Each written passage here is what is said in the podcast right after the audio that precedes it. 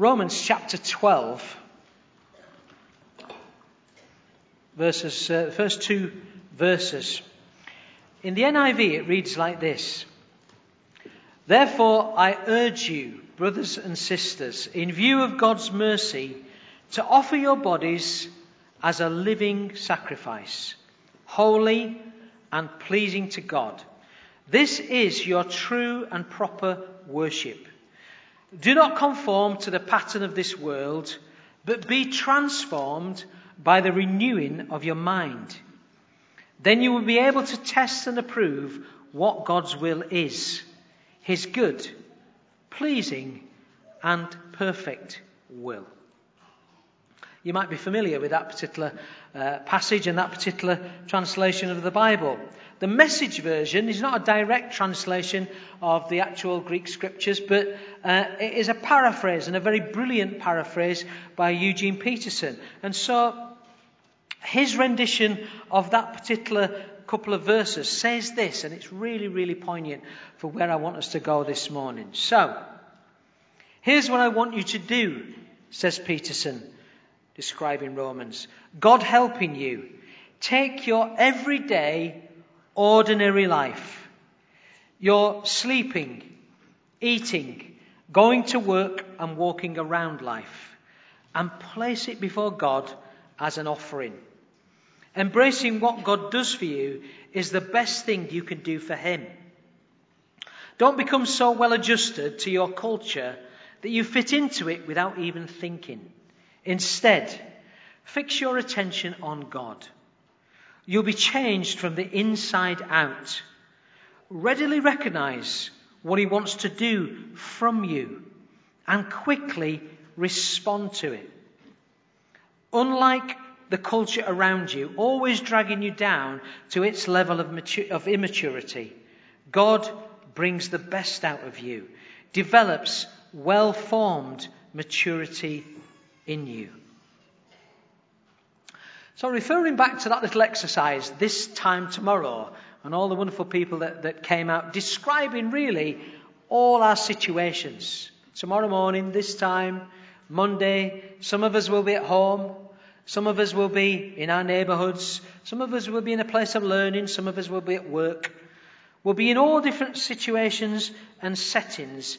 It's really my prayer this morning, and really, I really believe the Holy Spirit wants to speak to us about what God wants us to be aware of out there, beyond these walls, what He's already doing, how you can fit into that, how you can take part in that, what He wants you to do outside of these walls. It's great to gather together. In fact, the Bible encourages us do not give up meeting together, as some are in the habit of doing. But you know what? Most of our lives, we're away from this place. We're out in the four corners of Leeds and beyond. We're all over the place. Uh, you know, people come from even Scunthorpe to, to, to worship with us. Doncaster, Barnsley, it's amazing how many people travel from all over the place. But, um, but that in mind, I want you to think about this particular passage from Luke chapter 1. And it's, um, it's a passage that you never read out at this time of year, um, but I really want us to think about actually the character and the person that Mary was when she got the visitation from, from Gabriel. And I want you to think about the ordinariness of Mary, young woman that she was, and, and what, what her life was like before, after, and during that, uh, that visit from the angel. So, verse 26 of Luke 1 says this In the sixth month of Elizabeth's pregnancy, God sent the angel Gabriel to Nazareth, a village in Galilee, to a virgin named Mary. She was engaged to be married to a man named Joseph, a descendant of King David. Gabriel appeared to her and said, Greetings, favored woman, the Lord is with you. Confused and disturbed, Mary try, uh, tried to think what the angel could mean. Don't be frightened, Mary, the angel told her, for God has decided to bless you. You will become pregnant and have a son, and you are to name him Jesus. He will be very great and will be called the Son of the Most High. And the Lord God will give him the throne of his ancestor David, and he will reign over Israel forever. His kingdom will never end. Mary asked the angel, But how can I have a baby? I am a virgin. And the angel replied, The Holy Spirit will come upon you, and the power of the Most High will overshadow you. So the baby born to you will be holy, and he will be called the Son of God. What's more, your relative Elizabeth has become pregnant in her old age. People used to say that she was barren, but she's already in her sixth month, for nothing is impossible with God. Mary responded, I am the Lord's servant, and I am willing to accept whatever He wants. May everything you have said come true. And then the angel left her.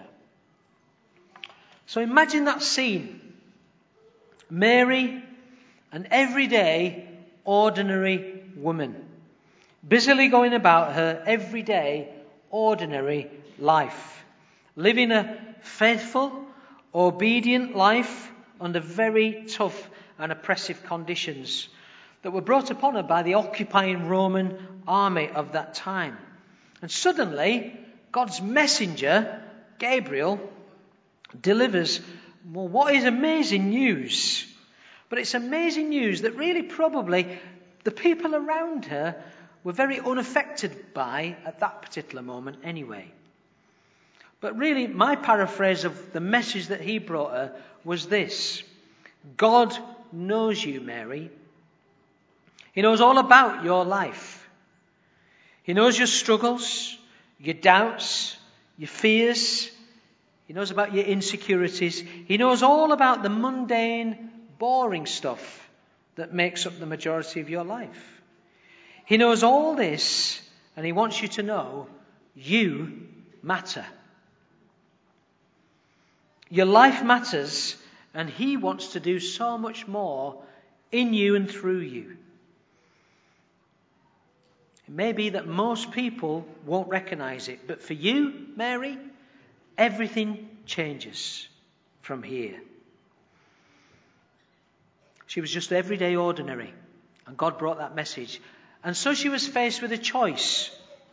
At that moment, my version says that she was confused and disturbed. I think I would be if I suddenly had an angel bring me a message like that.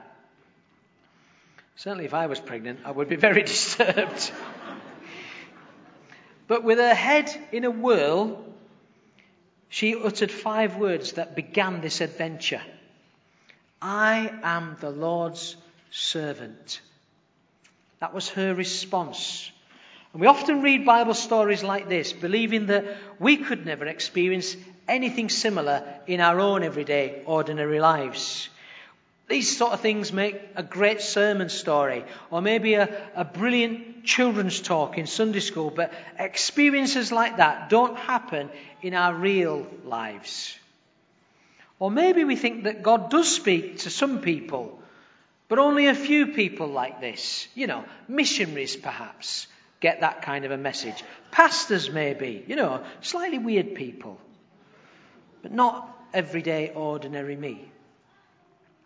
But if you think about other biblical characters throughout Scripture, along with this story of Mary, they all received such a, such a message, and it all arrived just as they were going about their everyday, ordinary lives.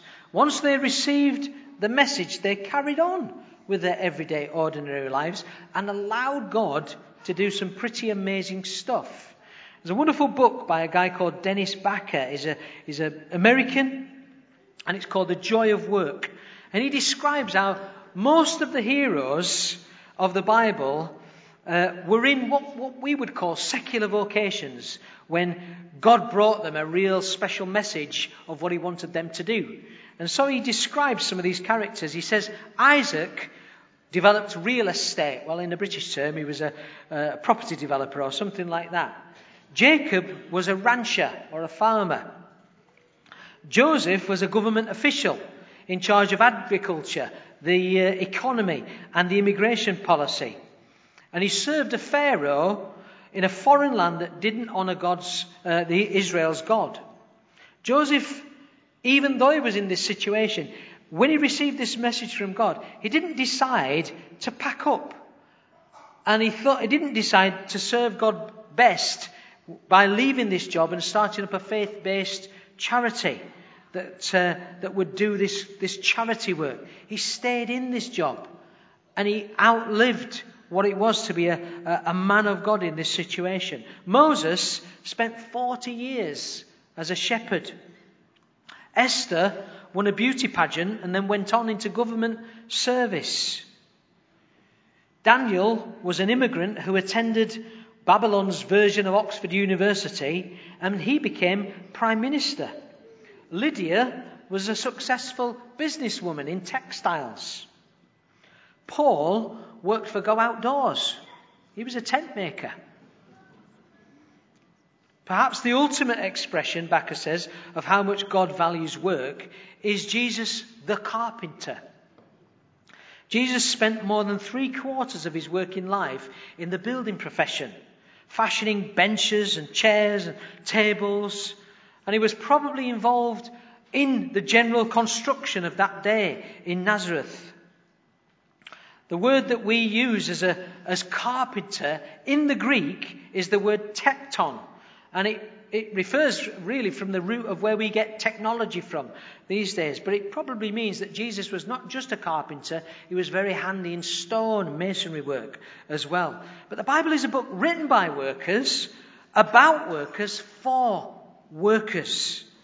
But too often, in discussion, we talk about our spiritual lives and we talk about our spiritual lives gathered together in here. We very often forget that our spiritual lives are out there most of the time, beyond these walls. And it's a huge part of what God's plan is for our lives. God intends the Spirit to fill and energize our places of work, our neighborhoods, our home life, wherever we find ourselves. Mary was no exception. She would have the same tasks and responsibilities. She would continue to live at the, well, at certainly this stage of her life, in the same town, with the same family, with the same friends and acquaintances, and life would go on for her. And yet, her response would have a significant impact. It would have significant consequences on how God was going to use her.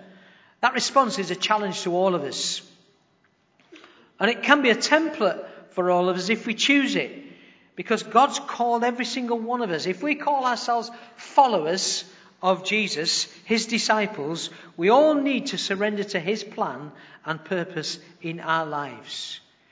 We become clearly aware of his call to serve him in our everyday, ordinary lives. And if we do surrender our lives, and they become alive to him, working in us and through us, but we will, however, be tempted to reel back sometimes.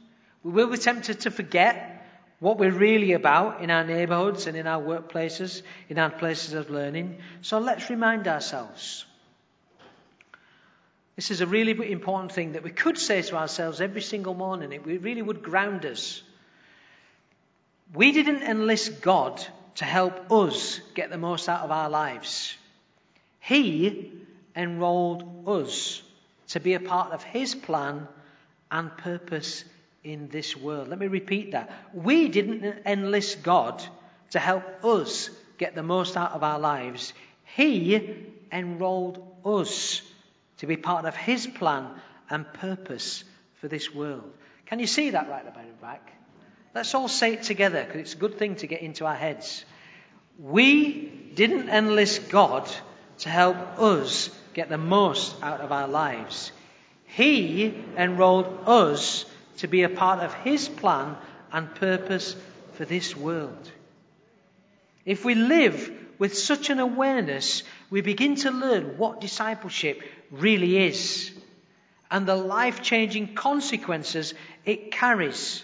And we get the privilege of knowing what it means to be part of what God is doing in this world. God is doing so much, so much in this world. And so You may remember, and this is the next slide, thanks. Some time ago, I had the big Connect Fours on this platform.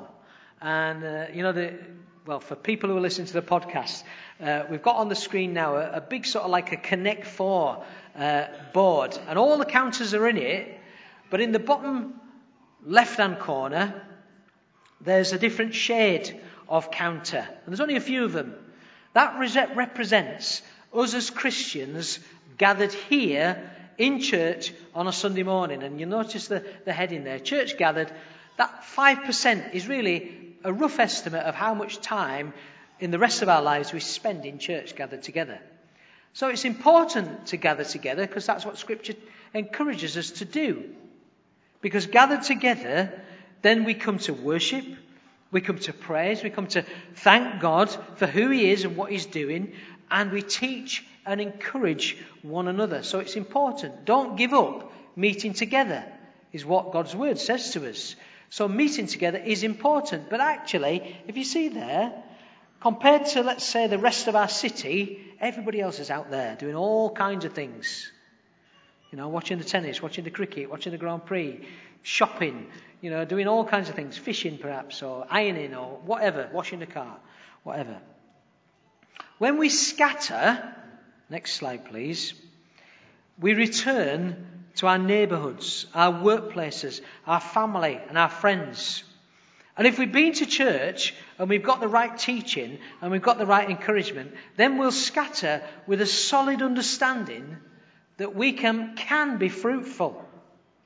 We can be confident without being cocky. You can be humble and confident. And we can be effective for Him out there, beyond these walls, as a scattered church, where we, we spend, let's say, 95% of our time. Yes, some of that time is sleeping, but vast majority of our time is out there in the world.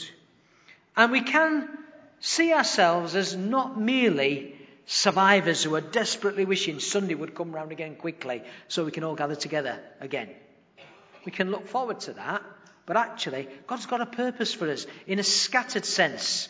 So on the board now, uh, on the PowerPoint, for people listening on the podcast, there's a Connect 4 board, and uh, all the sort of like Christians that were gathered in one corner, signifying as when we're in church, we're now scattered. We're iddledy-piddledy across the board, and we've got people all around us that don't necessarily believe the same stuff as us. They don't have the same faith as us. They're different from us. They're very familiar with us, and they're probably the same as us in lots of different other ways as well. And yet, there is a significant difference. They don't know Jesus. They don't know Jesus. So the message is how do we become stronger, more effective disciples out there? in the world. 2 Corinthians chapter 2 verse 14 says this. In Christ, God leads us from place to place in one perpetual victory parade. Through us, He brings knowledge of Christ wherever we go. People breathe in the exquisite fragrance. Because of Christ, we give off a sweet scent rising to God which is recognized by those on the way of salvation, an aroma re- redolent with life. But those on the way to destruction treat us more like a stench from a rotting corpse. It's really descriptive. And actually, that's exactly how we are. Some people think we're nice people. They recognize there's something about us that's nice, that's good, that's wholesome. Some people they don't like us at all. We're a bit of a foul smell in their nose because we stand up for truth and justice. And we're kind where they're selfish and stuff like that. And it's important to know that we are different and you are different out there. When Paul says we're in one perpetual victory parade, what he's not saying is we're not living lives of total healing or totally financial prosperity or anything like that. Actually, what we are doing is we're living through exactly the same circumstances as our friends and our neighbours and our colleagues and our family members, but we're doing it with a godly perspective. So we might be pressed on all sides, as Scripture says. We might be crushed as we sing sometimes. But you know what? When we're pressed and when we're crushed, we give off this fragrance, like a, a lemon or a citrus fruit. When we press it, we give off this fragrance. Now, when we went round and shook hands with each other, I had some agents, okay? And I want you to just have a sniff of your handshaking hand right now. See if you can smell perfume. If you can smell hmm, perfume on your hands that you didn't put on when you came out, put your hand up right now. If you can smell that perfume. Okay, there's quite a few people. Okay, somebody right there back there. Okay. Yes, okay, over there. Right, great. So there's about at least, I don't know, 30 people have got that on their hands right now. Now stick your hand up, the people who did have the original perfume on, on your hands. So literally, it was just the, the people out the front here. So it was like half a dozen people. And yet, half a dozen people have had an effect among 30, 35 people. It actually worked better in first service, so, you know. anyway, there you go. But it has an effect. A good perfume, a quality perfume, goes a long way. And actually, as Eugene Peterson describes it there, we're an exquisite fragrance. An exquisite fragrance. There's no other fragrance like it. Let me tell you about John. Not his real name. Uh, I'm not going to tell you his real name, but I know a guy called John. I've known him for the last 12 years. I play cricket with him. In the summer, Wednesday nights when it's fine, we play cricket. And I've got to know John. Uh, quite fond of him. He's a good guy. And uh, very, very kind fella in lots of ways. Lovely, lovely guy. Probably would be a little bit more in his outlook, more Buddhist than anything else although he's not a practicing Buddhist. Certainly the way his worldview works. And I've known John for 12 years. And we've talked about all sorts of stuff over those 12 years cars, kids, work, politics, films, God, faith, Jesus, the Bible, church. I've invited John, not his real name, to carol service, comedy night, guest service, wrestling, everything, everything that we've done. I've, ne- I've nearly invited him to everything that we do. And yet, he's politely declined every invitation. Or he's had something else on and he's not been able to come. And to be honest, I'm a bit frustrated. a bit frustrated with that. And I think, God, 12 years I've had this relationship with John. You know, come on, God. and yet, just recently I've been reminded God is at work. God is at work and God's using other people, even in John's life. So, she's not here because she's been on nights. But Zainab, one of our ushers, she works with John. And she works with all the parameters of ooh, what's appropriate about not sharing faith and sharing faith in all that world. And she sort of like lives with that little bit of a frustration that she's a Christian amongst all her colleagues and there's only a certain amount of faith showing that she can do. And yet, John has told me that Zainab is a brilliant, brilliant person. She's a great worker. She works really hard. But more than that, she's got a great character. She's got a joyful spirit. She's got something about her that's different. He's recognized that. And he actually equates that to her faith as a Christian. Even though Zainab has not gone up to him and said, Do you know Jesus? or anything like that. She's been patient. She's been loving. She's been kind. Interestingly, John also knows Olarunda, who was up here just a minute ago. Olarunda is John's boss. John says Olarunda is the best boss he's ever had. Because Olarunda is a fair, honest, upright boss. And John respects Olarunda massively. He knows that Olarunda is a Christian. And something is rubbing off. That fragrance is spreading. Interestingly, John, not his real name, also knows Andy Lancaster, also knows Craig Inwood, also knows Mike Parsons, who come to just this church and will call themselves Christians. He also knows, because he's left and gone to Wales now, but he's still on the WhatsApp, Anthony Jeremy. So there's loads of Christians in John's life. And I'm fretting because I don't think I'm seeing much fruit from what I'm putting in. But I tell you what, what I am putting in really matters. Because if I blow it, it affects everybody else's. It affects everybody else's. Because then John starts to think, oh, you Christians. But let me encourage you, okay? Let me encourage you, but also let me challenge you. Let me encourage you. If you're patiently traveling a journey with someone who has yet to come to faith, keep on that road.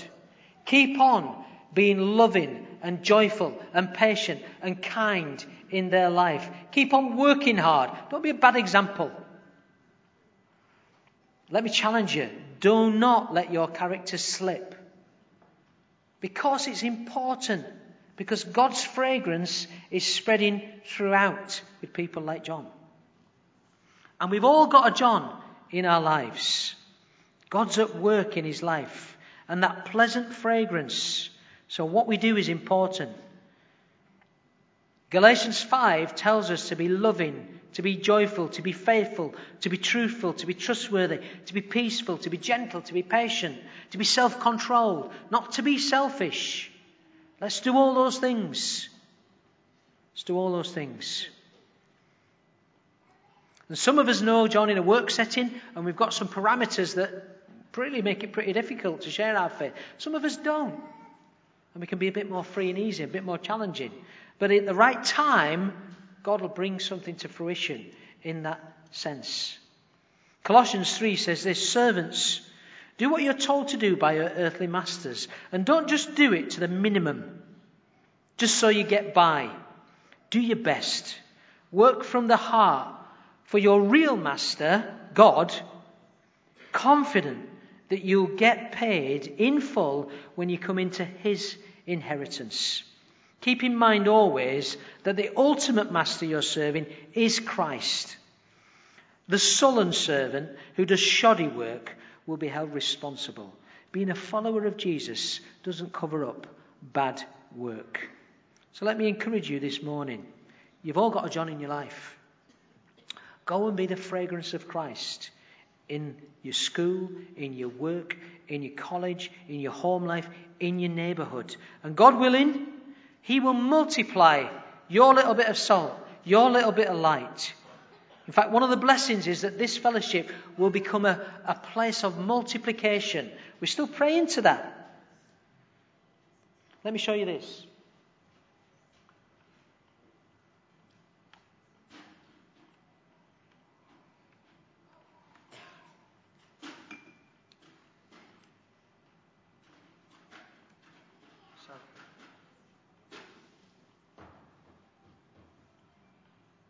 Okay.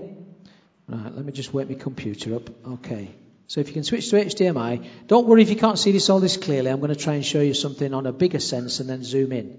Okay, so thankfully, an awful lot of you have given us as a church permission to have your details. It was called the GDPR exercise.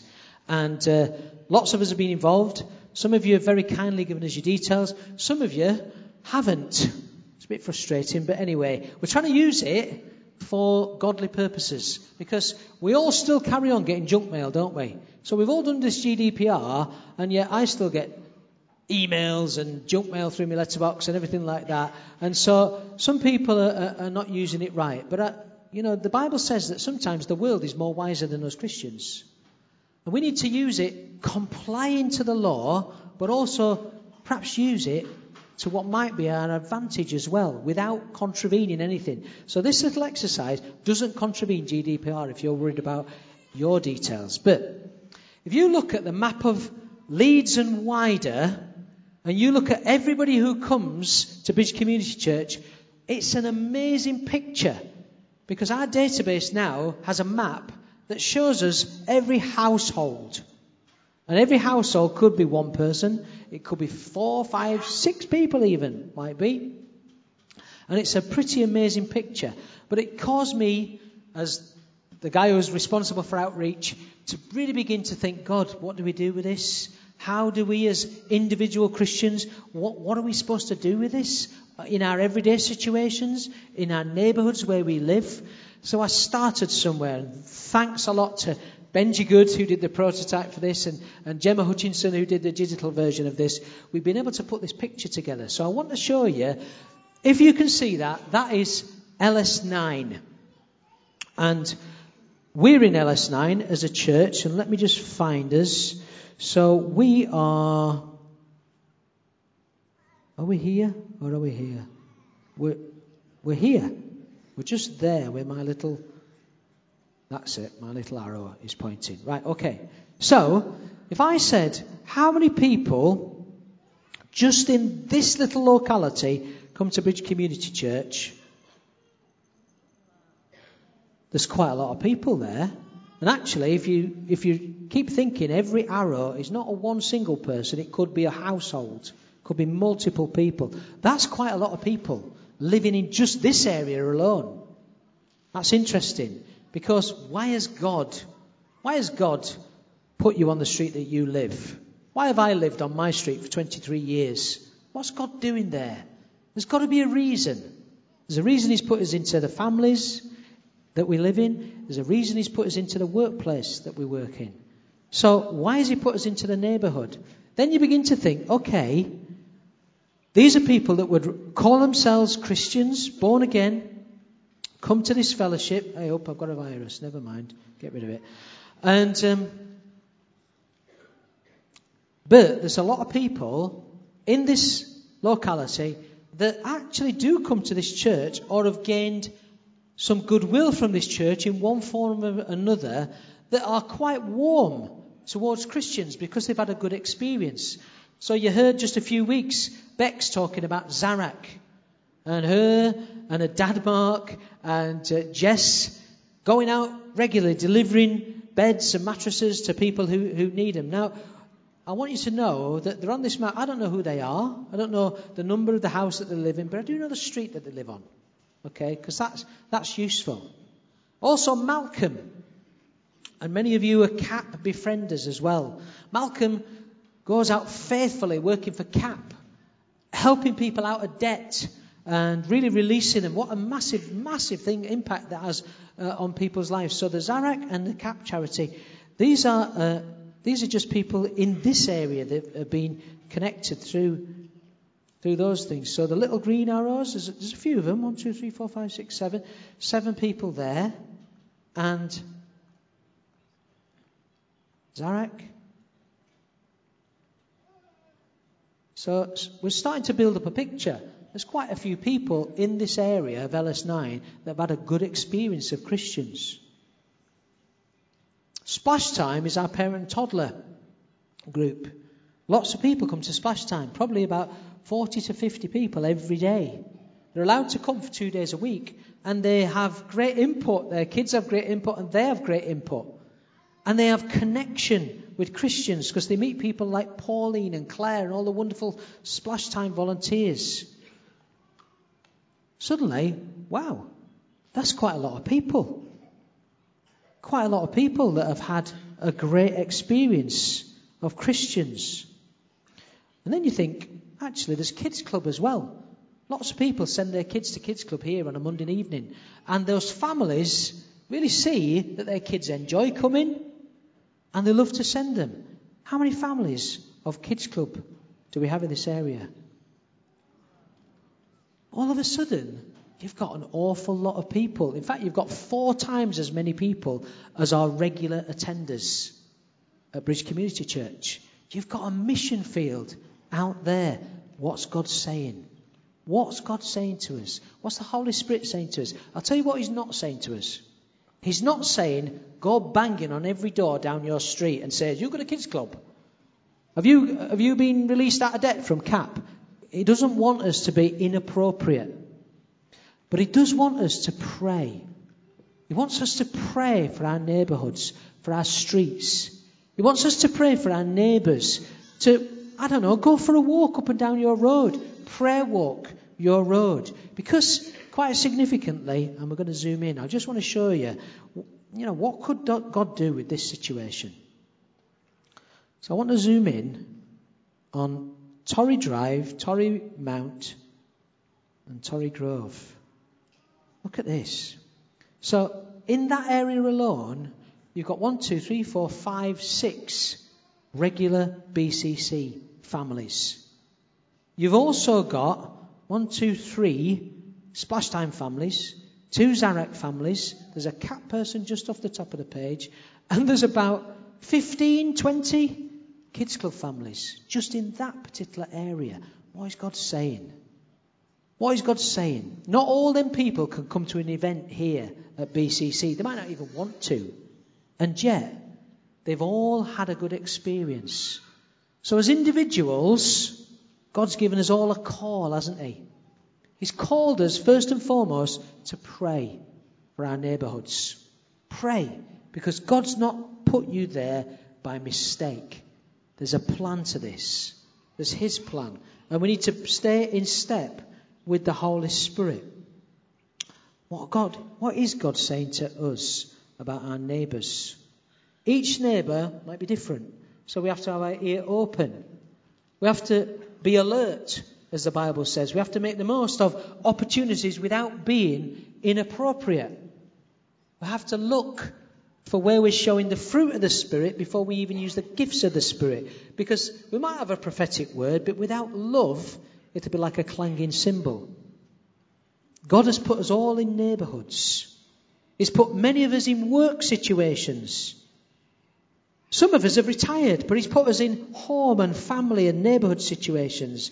And He's put us all in friendship groups of one form or another. Why? Well, because God's got plans for this city. And if that little exercise shows us just a little postcode in Leeds, what about the postcode that you live in? Where are the Christians around your neighbourhood that you might want to pray with? But where are the people that are warm to faith already? Might not be through the ministry of Bridge Community Church, might be another one of the churches in the city, but they've had a good experience of Christians. And you might be there for the very, the very purpose of being that little bit more salt and that little bit more light to flavour and enlighten that person. Don't become somebody who's like an in your face crazy Christian who needs to smash people in the eyes with the gospel. That's not what I'm saying. We need to become people who are appropriate. So let me just ask you to perhaps close your eyes. Let's just reflect for a minute what God is saying to us right now. And as we reflect on all that we've heard, all that we've seen,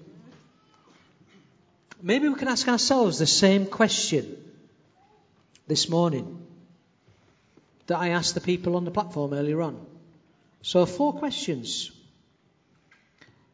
Where will I be tomorrow? Might be a work setting, might be an education setting, might be at home, in your neighbourhood. What will I be doing? Could be work. Well, if it is, do it to the best of your ability. Shine for Jesus. Might be very everyday, ordinary stuff, but do it well, even if no one's looking. Because God is looking. Who will I be with? Think about what God is doing in their lives. Thank Him that He loves them more than you do. And He's got other people also adding in their bit of salt, their bit of light. How best can you pray for your situation? Well, you could pray, Lord, give me your fruit develop the fruit of your Spirit in my life. Help me to be patient and loving and gentle and kind. But before all that, you could pray like Mary play, prayed I am the Lord's servant. Whatever you want to do with me, God, I'm okay with that. And before we sing a really relevant song, the piece that we uh, began this service with, Colossians 1, verse 9, says this. Let's, let's pray this. So, we have not stopped praying for you since we first heard about you. We ask God to give you complete knowledge of His will and to give you spiritual wisdom and understanding. Then the way you live will always honor and please the Lord, and your lives will produce every good kind of fruit. All the while you will grow as you learn to know God better and better.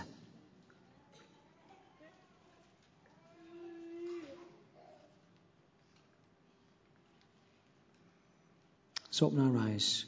If you live in LS9, around September time, I'm going to be inviting small numbers of you in and showing you that map. And I'll not be contributing any GDPR or anything like that. I'll just be trying to inspire you and help you in how you can pray for your neighbourhoods a little bit more effectively and how you can have an ear open to God and be salt and light in your community. And I'm sure, certain that God's going to do something. And whatever happens in LS9, we'll learn from and then we'll start rolling it out in other postcodes around the city. And we'll be strategic. We'll not just be methodical. We'll look at, well, okay, where, where, does, where do you want us to lead us next? Might be your area, might be your postcode. So let me encourage you already be praying because God's at work in this city. So let's stand and sing words to that effect. You're the God of this city. And let's close by singing that as a prayer. Thank you.